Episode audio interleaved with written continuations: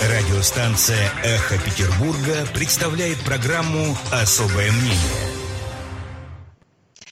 11 часов и 8 минут. Добрый день. У микрофона Александра Петровская и со своим особым мнением писатель Елена Чижова. Доброе утро. Добрый день.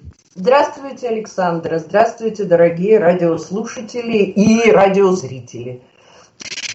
А, да, зрители у нас уже собрались в YouTube-трансляции на канале Эх Москвы СПБ. Можно туда подключаться, смотреть, слушать и также комментировать и задавать свои вопросы в чате. Но я думаю, что многие сейчас смотрят не только и не столько за нами, сколько за тем, что происходит у, а, в Москве у городского суда. А, в ближайшее время там должен начаться суд в отношении Алексея Навального о замене по требованию ФСИН условного срока на реальный. Э, там сейчас, э, насколько можно судить по трансляции, которую ведет сайт Медиазона, начались задержания отдельные. А, в частности, вот последние данные о том, что а, у Мосгорсуда задержан корреспондент Sota Vision.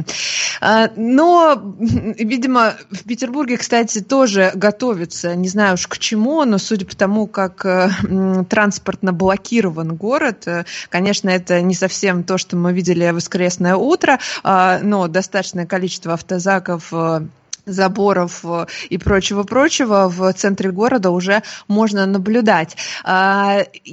Подробнее об этом поговорим, да, чуть-чуть позже про Петербург. Все-таки про э, Навального и суд. Наверное, задавать вопрос э, о том, как сегодня закончится это дело, ну, наивно, потому что большинство э, наших экспертов, да, комментаторов сходятся в том, что вряд ли оно закончится позитивно. Вопрос в другом. А как то, что сегодня произойдет и решение, которое будет вынесено в Мосгорсуде, повлияет на дальнейший протест, на выход выход людей на улицы, на э, какие-либо возможные политические трансформации, э, или это ну, пройдет как-то не так заметно в массовом порядке, лишь для тех там, двух процентов, о которых любят говорить нам с федеральных каналов, что-то, может быть, изменится.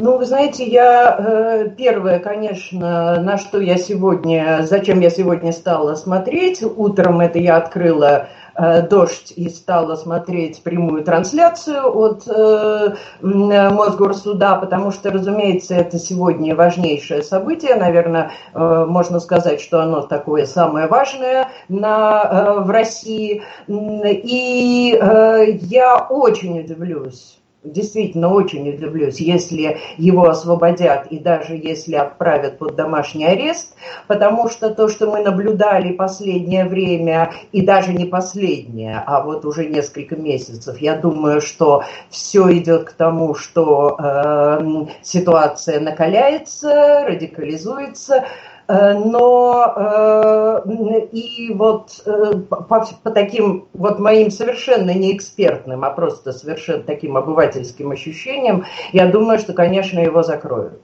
Э, что на ваш вопрос о том, что будет дальше в политическом смысле, я, Саша, честно говоря, э, не могу ответить, потому что ну, трудно сейчас гадать. Э, Россия вообще такая очень непредсказуемая страна. Тут иногда бывает время долгого затишья, и все, а потом все с удивлением оборачиваются и думают, боже мой, буквально месяц назад ничто не предвещало, и вдруг оно понеслось.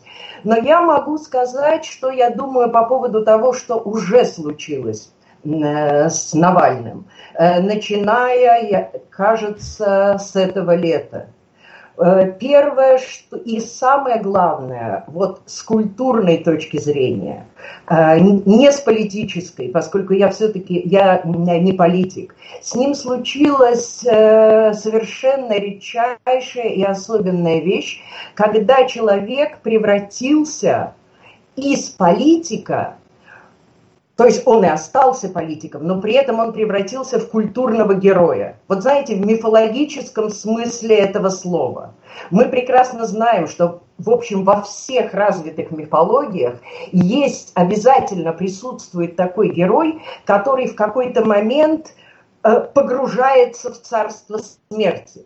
Как все мы в какой-то момент э, уйдем туда. Но ему единственному удается оттуда выйти, вернуться оттуда, откуда не возвращаются. И в каждой мифологии очень подробно рассказано о том, что он выходит из царства смерти к людям и приносит им какие-то знания или какие-то умения. Вот когда э, Навальный, Алексей Навальный впал в эту страшную кому, и когда все, э, всем казалось, что ничего не происходит, никаких протестов, никто не оцепенел э, от ужаса, как казалось бы, и все просто следили за тем, что происходит, и вдруг что-то поменялось, вот в историческом времени поменялось.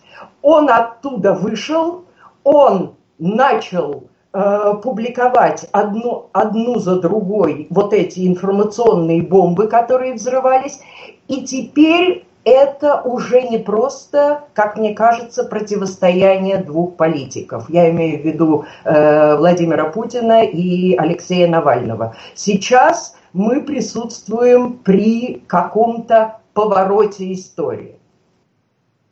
А, Елена Семеновна, но согласитесь, что это сделал не, не Навальный своими руками, или, правильно можно сказать, не только Навальный своими руками. Ему активно, активнейшим образом помогали в Кремле.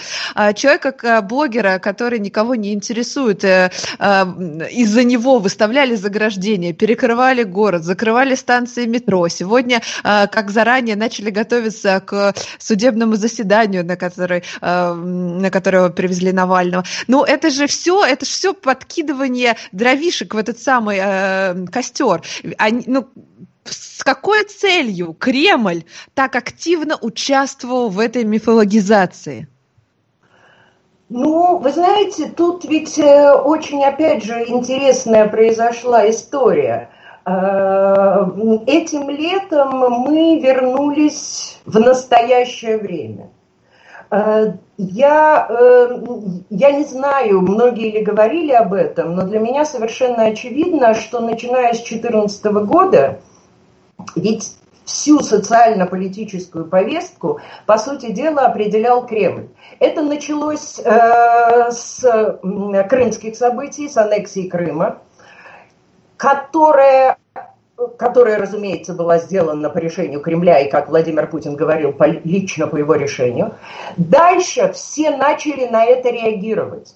Была вот эта грандиозная волна э, энтузиазма после крымского энтузиазма, и э, оппозиция, и те, кто, вот эти несчастные, как считалось, 15%, они только реагировали на это – Дальше возникли, э, возникла вот эта тема с пенсионной реформой, и опять же она была ведь брошена, инициирована э, действующей властью. И снова все на это только реагировали. И дальше, вот обратите внимание, сразу после этой реформы мы погрузились в прошлое, в события 80 или 75-летней давности. Мы все пошли за этой э, дудочкой э, кремлевской, которая повела нас куда-то в начало войны. То есть настоящее время вообще остановилось. Лозунг последних лет до ковидных был, по сути дела, время назад. Но вот когда, понимаете, нам в какой-то момент, э, я думаю, многим это даже показалось естественным. Вот то, что мы так э, все страшно э, спорят по поводу начала Второй мировой войны. Но если вот только представить себе, смотрите, это приблизительно так же, как, скажем, э, зимой 41 года все спорят о том, правильно было отменено крепостное право или нет. Но вот если перенести, это точно такое же расстояние, ровно 80 лет назад, если считать от 41 года, произошла отмена крепостного права. Вот сейчас нам почему-то кажется, что это нормально э, всю повестку было подменять спорами о начале войны. И что происходит? И вообще апофеоз этих споров, обратите внимание, случился в декабре 2019 года, когда Владимир Путин прочел эту теперь уже совершенно знаменитую лекцию о начале э, Второй мировой войны перед руководителями сопредельных государств. Мы же это помним. Прекрасно. Это, это был вообще апофеоз всех этих споров. А дальше все закончилось. Понимаете, вот по этой русской пословице э, «человек предполагает, а Бог располагает». Дальше начинается ковид. Вот эти абсолютно непонятные суетливые движения вокруг смены Конституции, но все это еще кажется, что повестку задает Кремль. Все, все еще Кремль ведущий.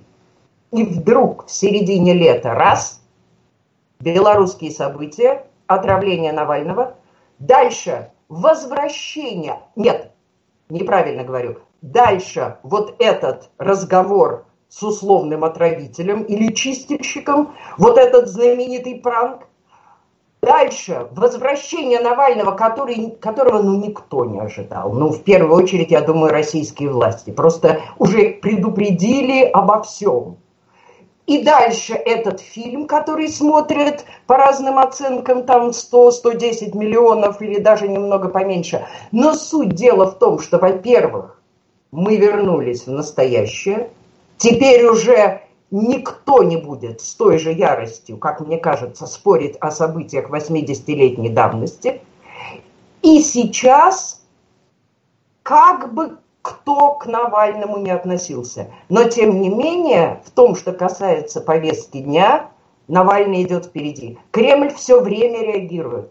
Вот даже сегодня утром мы видим реакцию на то, что происходит около гостиного, э, там на Дворцовой площади. Я сегодня просто не видела, где там они собираются, хотя с огромным интересом следила э, за всеми передвижениями военной техники, начиная с субботы. Ну, это в политическом плане, да, про повестку, кто ее задает. Но есть еще э, менеджеры, которые руководят процессом. Если э, до этого нам казалось, что таким главным менеджером, ну, только вспомнить все эти прямые линии, когда любые вопросы решались только на уровне президента, вплоть до э, включения воды в, в отдельно взятом доме, да, то сегодня, э, когда мы смотрим, э, там, например, на отдельный город Петербург э, и то, как э, выстраивались э, эти перекрытие, я не знаю уж, как правильно их назвать, э, перед этим митингом, ощущение, что... И, и комментарии, простите, еще сюда, комментарии губернатора, который лишь сожалеет э, на тему того, что это может вызвать э, новую волну заболеваемости, что кто-то куда-то не доехал, создается впечатление, что, собственно, в поли те самые политики, которые не задают теперь политическую повестку, они еще и не управляют, а будто бы управляет кто-то другой. Согласны вы с этим или нет? Ну, по крайней мере, в течение этих двух дней, я имею в виду субботу и воскресенье, э, у меня была, была какая-то абсолютная уверенность, э, возможно, это неправильно, не так, но э, многие думали о том, что в городе управляют военные. Это, был, э, это были силовики. Я думаю, что гражданские власти просто были отставлены от управления городом. Э, и все вопросы принимались из федерального центра.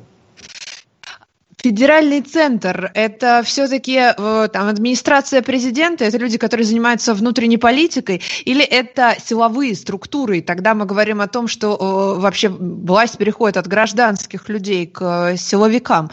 Или этого не происходит? Саша, я этого понять не могу. Я не знаю, у меня нет э, никаких выходов э, на Кремль, и даже нет никого, кто мог бы мне это более или менее определенно сказать. Я просто, ну, слушайте, я просто, как и все, наблюдала, начиная с субботы за, за этой картинкой. Э, картинка, надо сказать, выглядела, ну, мягко говоря, неприятно, а вообще-то ужасающе. Но не потому, что... Я думаю, что расчет был на то, чтобы испугать всех э, э, и, и согласных, и несогласных, и вообще весь город. Э, но объективно получалось, что выглядит вот по картинке, когда окружены центральные площади, когда окружена Дворцовая площадь, когда Сенатская и на Невском стоят вот эти черные фигуры через несколько метров, вообще-то это выглядело каким-то появлением оккупационной армии, извините за это слово. Но по-другому э, трудно было, э, трудно было это интерпретировать как-то иначе. А, да, я сейчас параллельно читаю, что происходит в Мосгорсуде. Там начинается, уже пустили журналистов, пустили родственников. Алексей Навальный пообщался со своей супругой, с адвокатом. А в это время продолжаются задержания. И, кстати, про задержание, про реакцию. Да, вот вы сказали, что мы видим реакцию, а повестку задает уже Навальный. Так вот, с этой реакцией, она тоже какая-то странная, такая немного истеричная. Но судя по масштабу задержания, задержаний, по жестокости этих задержаний. А, истерика откуда и почему она неконтролируемая? Ну, во-первых, я не уверена, что это истерика. Истерика – это все-таки очень сильное слово. Эм, и, кроме того, я не уверена, что она неконтролируемая. Мне кажется, что она вполне контролируемая, что, э, что силовикам дали совершенно определенные команды. Другое дело, кто дает эти команды. Э, вот тут э, очень непонятно, на каком уровне определяется, сколько именно людей э, в том или ином городе, а протесты шли, как мы видели, по всей, по всей России, во всяком случае по городской России. Где-то больше ста городов были охвачены протестом. И, эм, и я не знаю, решалось ли на местах вот это количество людей, которые надо забрать. Но забирали действительно как-то очень, э, очень бессмысленно. Это все, ну, это все фиксировалось Елена Семеновна. Да. Да. Да, э, да, на да, секунду да. пропал просто угу. звук. А, можно я тогда уточню? Если мы говорим, что это не эмоциональные решения, если а, это не, не некие ситуативные переживания, а, растерянность э, и, и прочее, прочее. Если это взвешенные решения, то чем они обоснованы? Какая стратегия, вам кажется, может существовать? Вот можете ли вы встать на место власть имущих и представить, э, какой маршрут стратегически они для себя прорисовывают, э, поступая вот в этой конве? Саша, мне не залезть в голову власть имущим, я скажу о том, э, какая стратегия мне представлялась э, вот именно в субботу и воскресенье, э, в последние, 30 и 31. Вы знаете, когда я смотрела, я сначала просто не поняла, поскольку это вообще мой родной район, я выросла около Исаакиевской площади, и я там знаю каждый дом, каждый проходной двор и переулок, и когда начали отцеплять Дворцовую площадь и Сенат, Арбатскую площадь, я пришла, честно говоря, в некоторую растерянность, потому что я подумала, а смысл-то, вот стратегия-то в чем? Э, там же очень легко все обойти по Якубовича или там по Подбельского или по э, Помойке. А потом я вдруг сообразила, что, видимо, решения принимают люди, которые, как и я, учились в советской школе. И у них в голове революция 17 -го года. Поэтому они окружили дворц, э, Зимний дворец, в котором заседают кто? Временное правительство. Дальше они окружили здание Сената, Сената и Синода, где, разумеется, заседает Сенат и Синод. А потом они перекрыли весь Невский. А что у нас на Невском? У нас на Невском здание Царской Государственной Думы.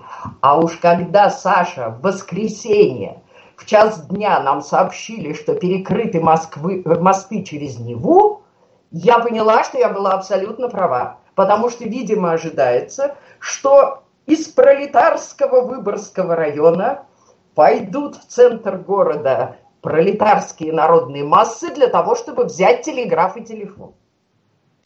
Но тут немножко, немножко обмешулились, потому что широкие народные массы телефоны уже давно взяли, ну, кроме тех, которые забыли их дома. А что касается телеграфа, последний раз, я последний раз видела телеграмму в конце 80-х, но я просто там жила, поэтому знаю, где находится это здание телеграфа. Но там сейчас апарт-отель и офисы.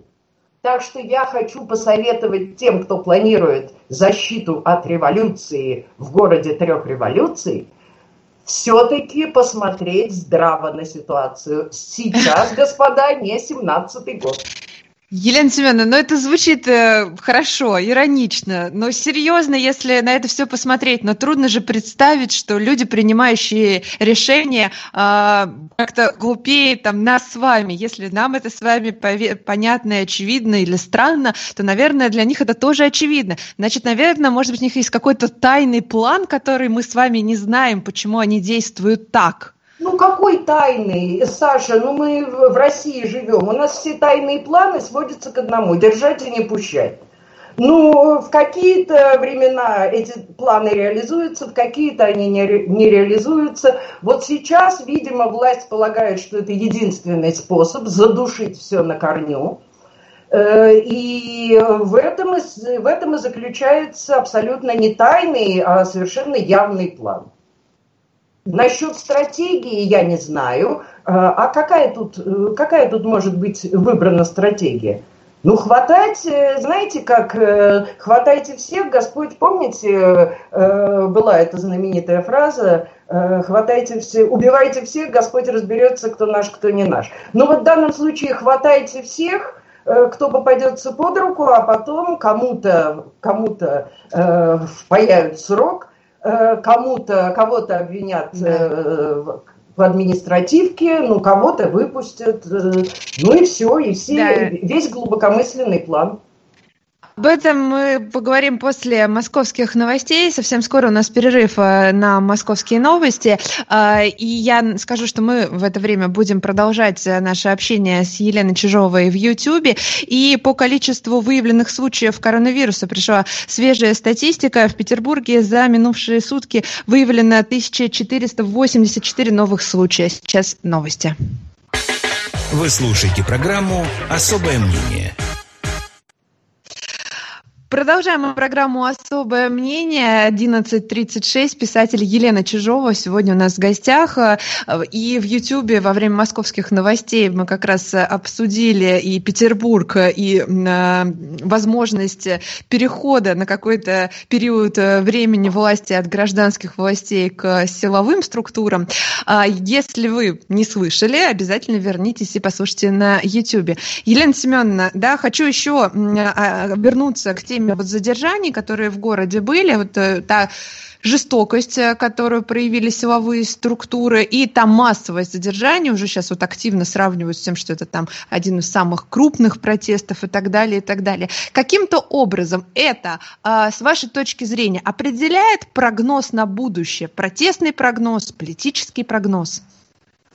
Или это сиюминутно? Люди вышли вот сейчас, а дальше это совершенно не обязательно, что они будут э, куда-то ходить. Я думаю, что вот как раз цифры, которые каждый раз приводятся после того или иного митинга, они ненадолго остаются в памяти. Ну, сужу, сужу по себе. Э, потому что сейчас, например, я не вспомню, какое количество было задержанных людей, скажем, в 2019 году в Москве. Mm-hmm. Я даже сейчас точно не помню, поскольку я не занимаюсь этим специально, я точно не помню, сколько людей было задержано 23 э, э, февраля. Но вот что абсолютно точно остается в голове, это картинка. И вы знаете, вот если я сейчас, как обыватель, вспоминаю московские события 19 года, летние, вот связанные с Мосгордумой, Первое, что всплывает, это вот эти черные гусеницы, которые э, вот эти совершенно э, непонятно откуда взявшиеся то ли гусеницы, то ли э, живые такие гуманоиды, которые, держась друг другу за плечи, ползают, наползают на город. Это ужасная картинка и очень нехорошая, мне кажется, для властей. Э, я думаю, что останется картинки вот от этих, эм, от 23-го и от, э, эм, и от 31-го останутся эти жуткие картины, когда вот такие черные люди с этими забралами без знаков различия бросаются на молодых людей, которые просто идут по своему городу. И знаете, вот в таких случаях э, э, пропагандисты очень любят говорить о том, что э, ну ведь были же э, какие-то провокации, ну, разумеется, были. При любом массовом скоплении людей провокации, они почти всегда бывают. Тем более, если их, э, какую-то часть из них организовывать. Но дело-то как раз в том, что у нас сместилась норма.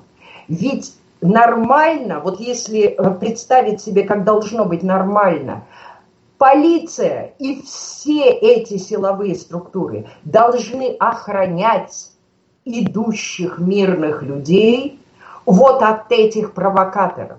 А получается-то наоборот. Ведь люди кого боятся? Ведь люди, которые идут в этих колоннах, вот если спросить, кого вы сейчас опасаетесь, ведь, мне кажется, ни один не скажет, что, что мол, опасаемся провокаторов, а боятся исключительно силовиков. Я думаю, что вот к нынешнему времени это уже какое-то общее представление людей о том, что э, если есть какая-то угроза, то она исходит от представителей государства. Это очень нехорошая история. Действительно, нехорошая для перспективы. Вот давайте к картинке вернемся. Можно предположить, да, что картинка рисуется страшная для чего? Для того, чтобы неповадно было. И все эти 40 уголовных дел, которые по всей России за 23 и 31 сейчас возбуждены, все это тоже часть этой самой картинки. И люди, которые э, с воскресенья ездят в автозаках, э, потому что в, им не найти место, э, понимаете, куда их выгрузить и судей, которые суд могли бы организовать, провести над ними. Но, казалось бы, работает это так. Страшная картинка, в следующий раз никто не выходит. А вроде в этот раз так не случилось. 23-го было, конечно, может быть, по крайней мере, в Петербурге не так э, массово и жестоко, но тоже э, картинка не была радужной. А после этого все равно люди вышли 31-го. Почему не сработало? Что, что не так нарисовали? А, Саш, тут вот э, как раз ключевое слово «казалось бы», потому что люди применяют какие-то рецепты, которые работали, абсолютно точно работали в прошлом. Где-то там в 70-е годы, 80-е годы, когда выходило несколько человек, и их моментально винтили, а все остальные сидели, в общем, даже не помышляя о том, чтобы куда-то выйти. Ну, я удивляюсь, почему раз за разом э, власти просто не хотят отдать себе отчет, что в нынешней России вот с этим поколением, которое выросло при Путине, и э, с тем поколением, которое родилось там в конце 80-х, да и с многими людьми уже почтенного возраста, вот эта штука не работает. Я не знаю, сколько раз они должны будут в этом убедиться, чтобы признать, что картинка, что картинка не работает. Наоборот, вот такие вещи могут людей заводить, могут людей кого-то обязательно радикализируют. Это очень нехороший путь, опасный. Но, подождите, все-таки, э, ведь картинка это действует на что? Она действует на инстинкт самосохранения, она пугает, она воздействует э, и вызывает к нашему страху. Страх это не явление 70-х или 80-х. И если вспомнить болотную, вроде тогда это сработало, или там были другие механизмы? Э, там, там были другие механизмы. Там э, очень хорошо сработала госпропаганда, э, втащила э, людей вот в эту, э, вот в этот, эм, какой там был этот новый общественный орган типа конституционного собрания, в которое, в которое вошли разные совершенно стороны. И, по сути, этот протест заболтали. Мы же помним, как все в конце декабря все снялись и отправились на отдых э, в разные страны. Э, и этот протест сам собой закончился. Но сейчас некуда уехать, ни в какие страны уехать невозможно. Потом сейчас значительно хуже экономическая ситуация. Ведь, понимаете, люди говорят, вот еще недавно, э, ведь самым таким распространенным мемом всюду было вот это «если не Путин, то кто?». А сейчас ведь это тоже изменилось. Ведь люди говорят, я не совсем поддерживаю Навального, но... И дальше все говорят о том, почему становится невыносимо жить. Кому-то политически душно, кому-то тяжело экономически. И это уже не так называемый протест московских э, богатеньких, вот этих вот, э, как его представляли себе в 2011 году. Это уже то, что мы видим, это идет уже по всей России. Поэтому я не думаю, что сейчас э, удастся это заболтать потому что влияние пропаганды уже, государственной пропаганды, ну, в общем, сейчас это признают все, э, почти все э, эксперты, очень сильно падает. Кроме того, в 2011 году, в 2011-2012 YouTube еще не набрал таких угу. оборотов, как ну, сейчас. другая, да. Была просто другая, другая информационная медиавозможность. Да, да угу. совершенно другая. Э, Елена Семеновна, остается у нас полторы минуты до конца программы. Мы можем продолжить еще э, коротко с вами уже в YouTube после окончания радиоэфира.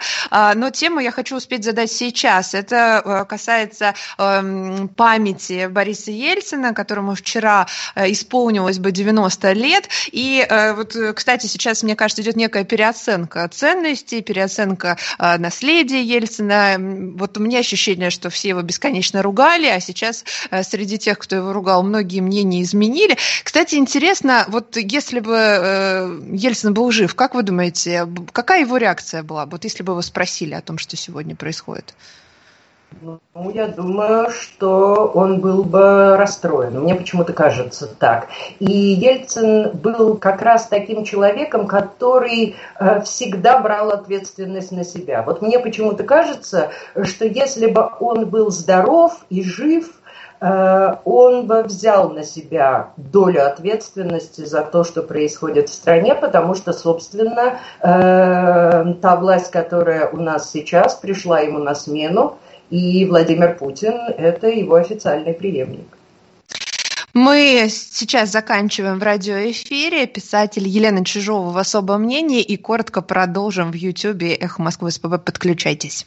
Спасибо. Вы слушали программу «Особое мнение».